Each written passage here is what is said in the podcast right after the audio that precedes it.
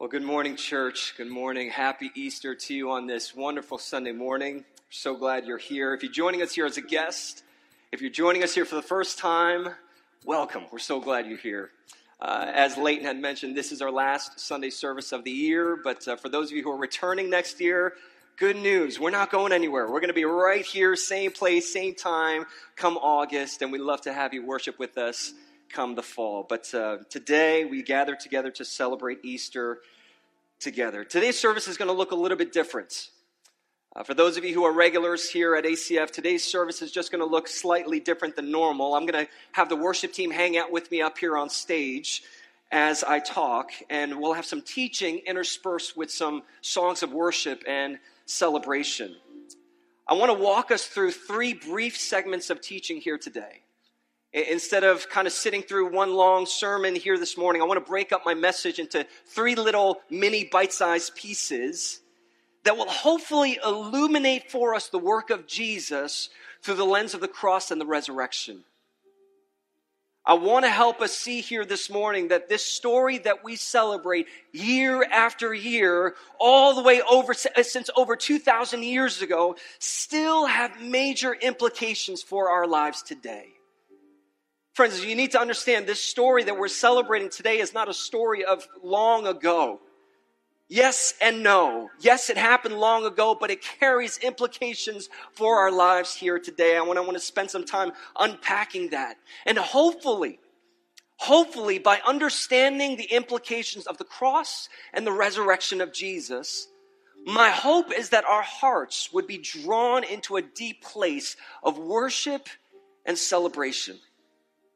And that's why I'm going to teach a little bit, and then we're going to respond by, by engaging in singing and worship. And, and if you don't know the song, that's okay. Just, just fake it. Lip sync, all right? Just, just fake it and, and, and just read the, the lyrics off the screen and make this your prayer, if you will.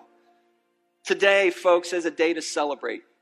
I don't know if you caught wind of that or if you, if you understand that today, if there is any day to celebrate, friends, it is on Easter Sunday. But the question is why?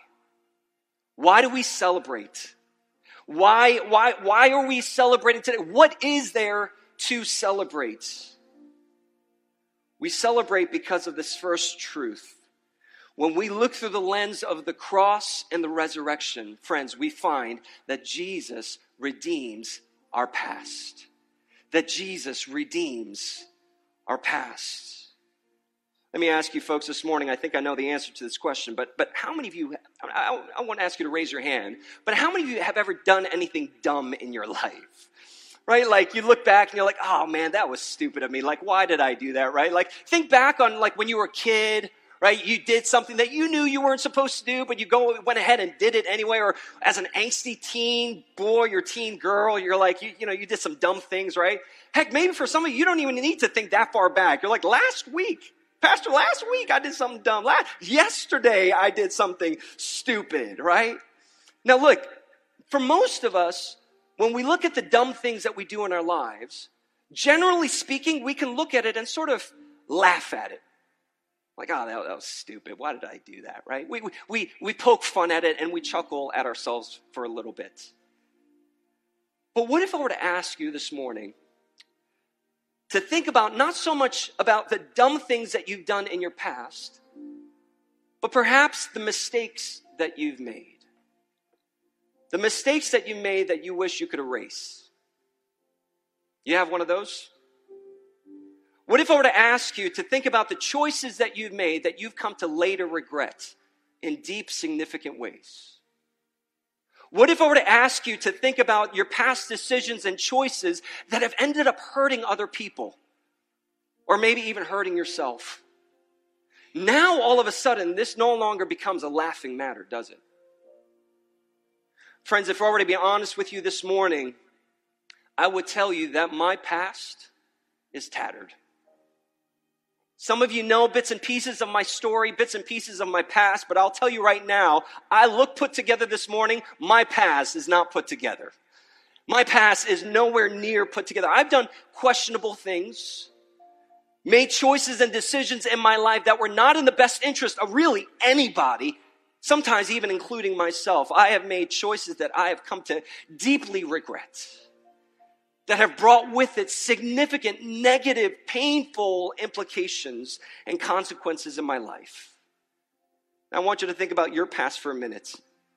If you were to put your life on a screen for all the world to see, if you were to put all your darkest, most twisted, dirty little secrets up on a movie screen, friends, let me ask you, would you want to be at the world premiere of that film? Probably not. Probably not. But friends, here's the wonderfully, gloriously good news of the gospel. Here's what the death and resurrection of Jesus did with our regrettable past. The Apostle Paul puts it this way in Colossians two. You don't need to turn there. We're going to put it up here on the screen for you. Colossians two says, you were dead because of your sins and because your sinful nature was not yet cut away.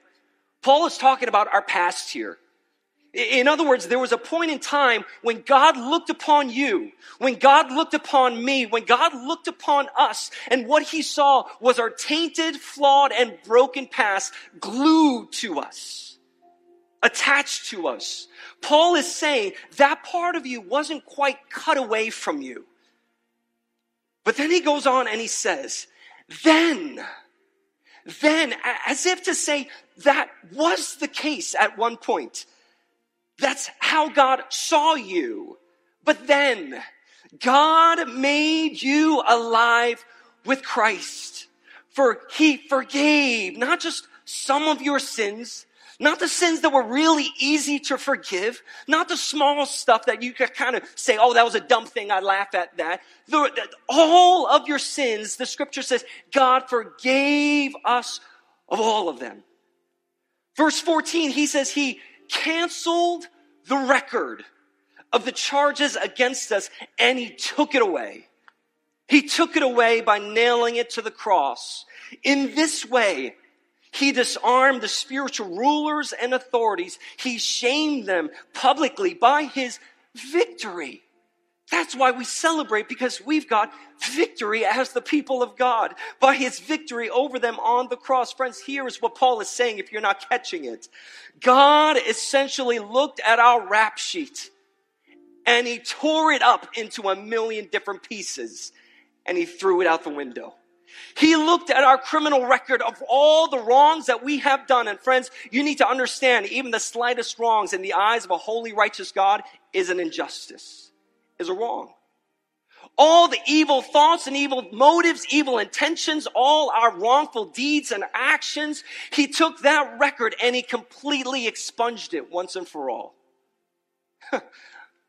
He said, you've got no record anymore. I took care of it. I canceled it. He looked at our past and he declared over it, redeemed. Redeemed.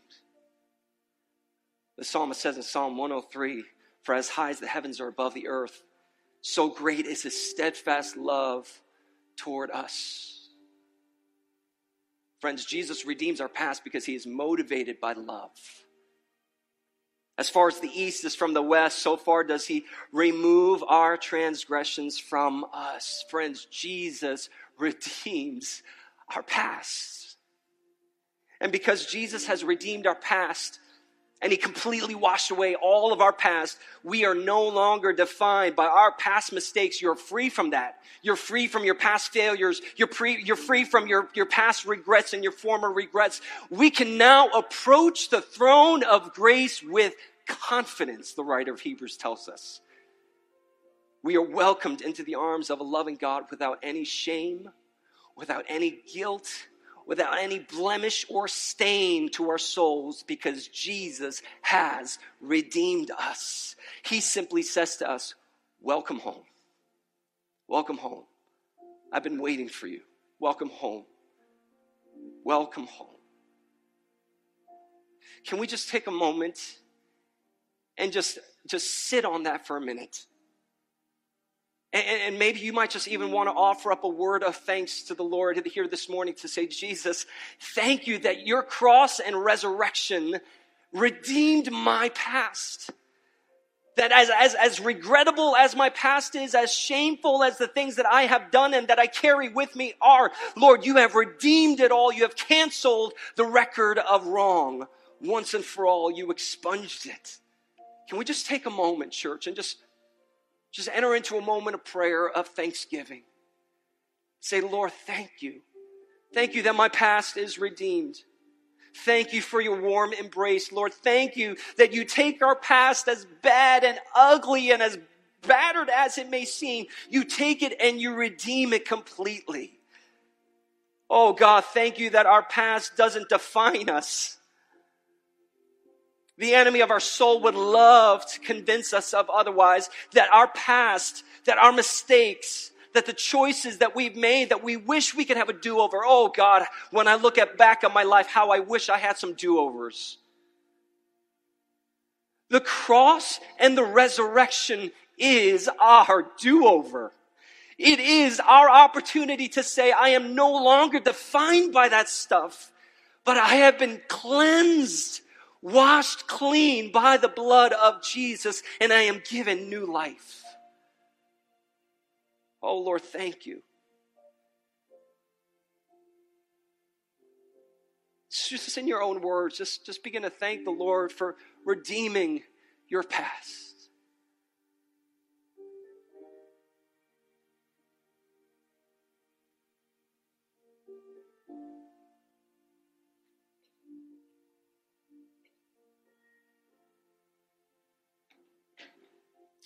Oh, Lord, thank you that our past doesn't hold us back from approaching your presence. Rather, Scripture tells us that we can approach your throne of grace with confidence. Oh, thank you for that. Thank you that the veil is forever torn, that we have a high priest who stands in our gap, who stands in the chasm between us and God, and now we have access to approach the throne of God with confidence, to be able to come before the throne of God above and to say, Lord, here I am. I'm, I'm coming home. I'm coming home. I'm coming home into the arms of my loving Father. And I'm leaving my past behind because you've taken care of it once and for all. Thank you for redeeming our past.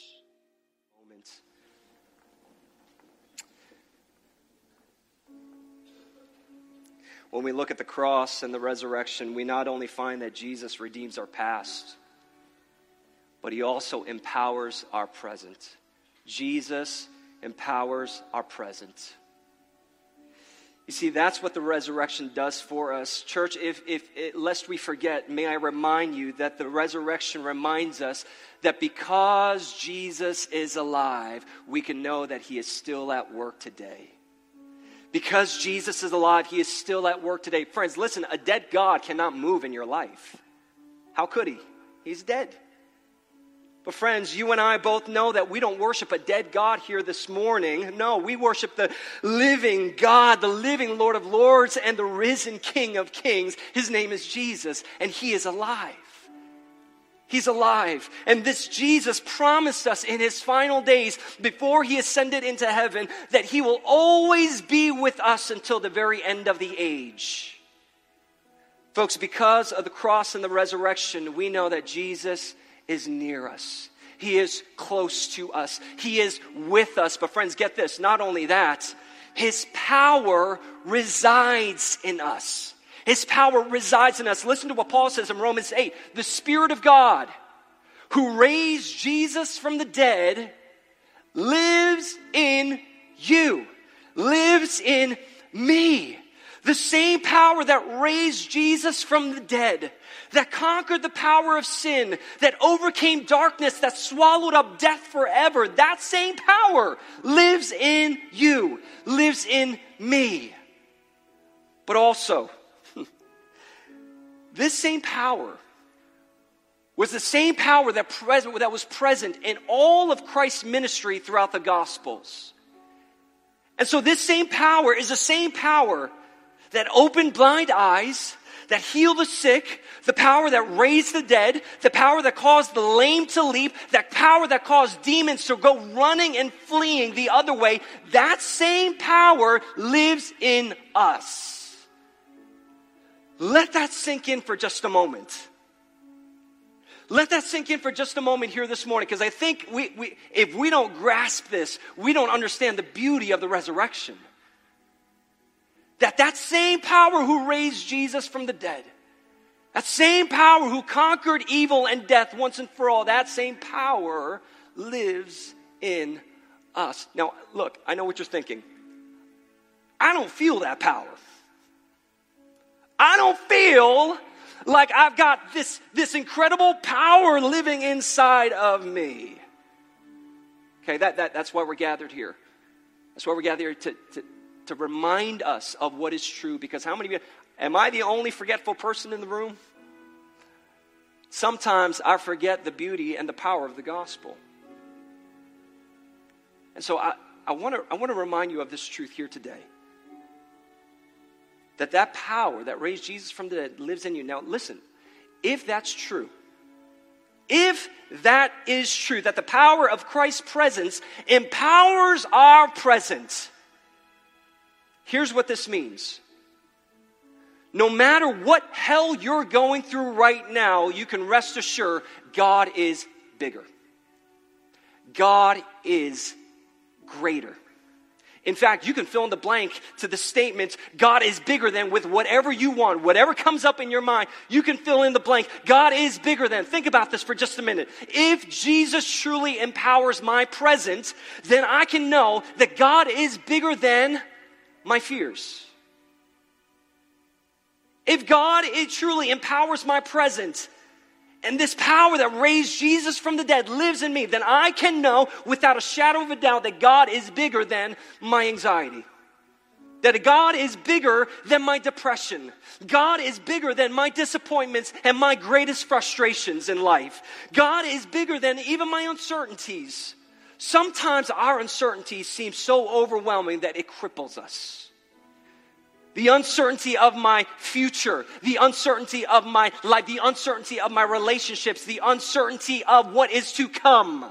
Friends, I'm telling you right now, the cross and the resurrection reminds us that God is bigger than even your greatest uncertainties. God is bigger than my sin and brokenness. God is bigger than my deepest pain and hurt that I'm experiencing right now. God is bigger than that. God is bigger than that. Even if I don't feel it, I'm going to proclaim it in faith. God is bigger than my deepest pain and hurt that I'm currently experiencing. God is bigger than my insecurities and my greatest doubts. God is bigger than. God is greater than. First John four tells us that greater is he who lives in you. That same power who raised Jesus from the dead lives in you. John says that same God who lives in you is greater than he who is in the world. Friends, because of the cross and resurrection, you have the God of the universe, the King of glory, the great I am, living inside of you, empowering you for today. Now, I don't know about you, but that makes me feel like I can freaking climb the highest mountain and slay the mightiest of giants. I, and this is this is better than a bowl of Wheaties in the morning, friends. I hope you're catching this.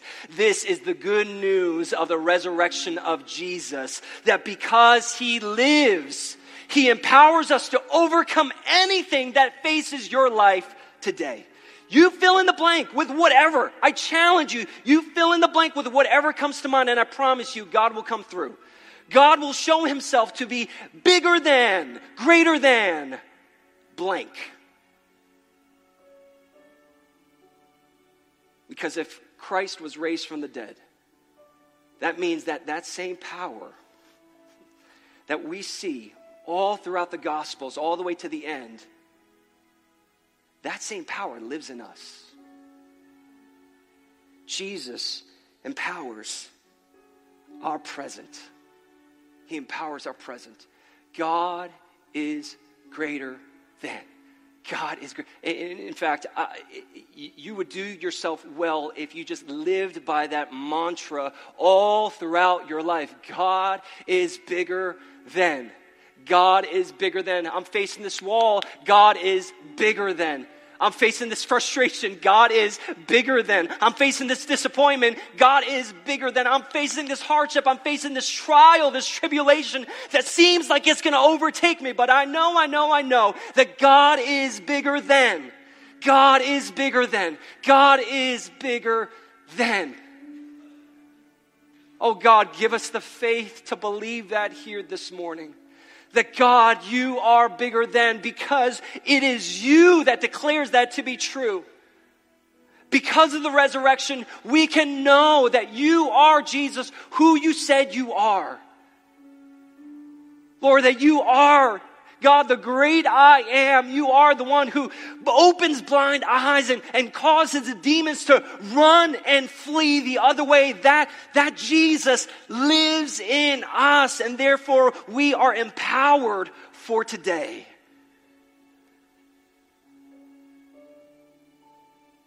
God is bigger than. God is greater than.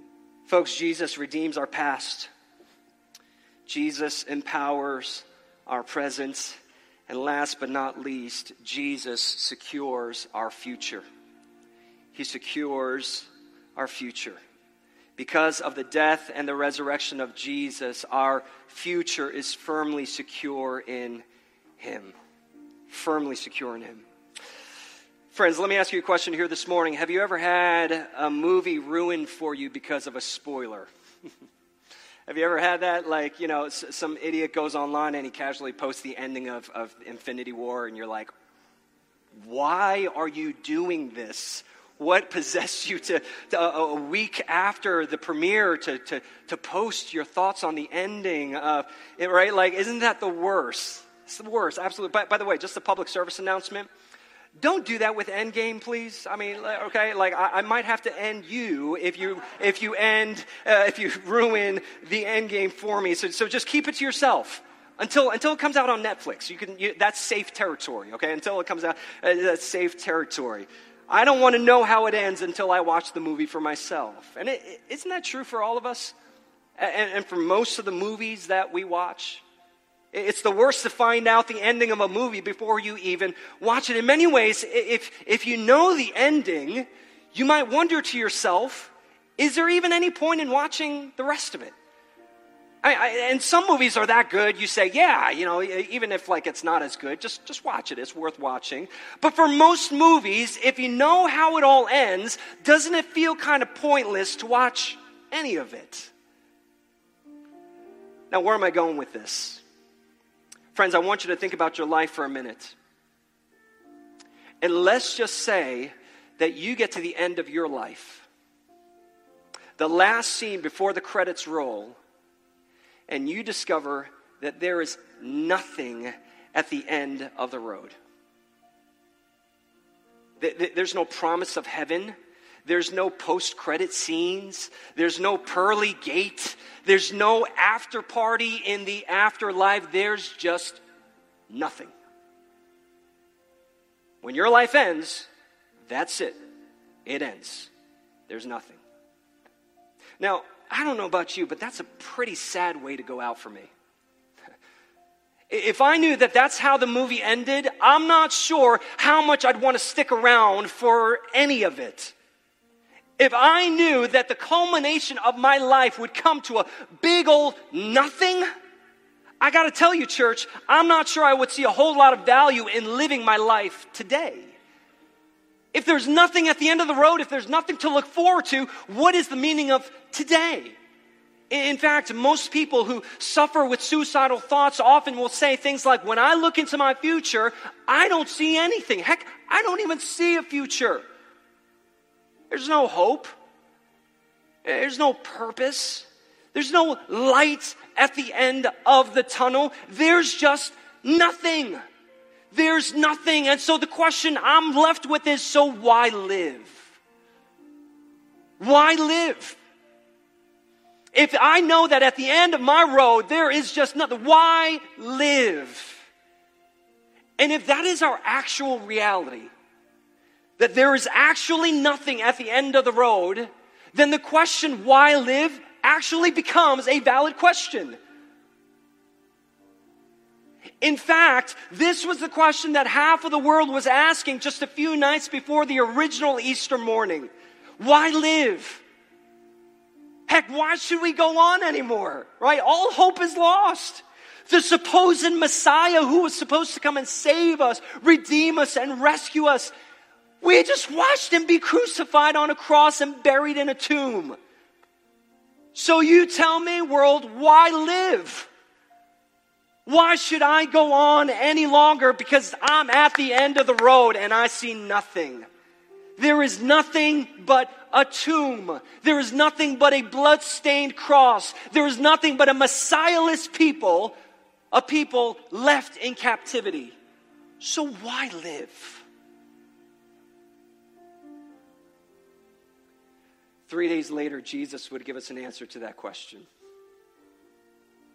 Why live?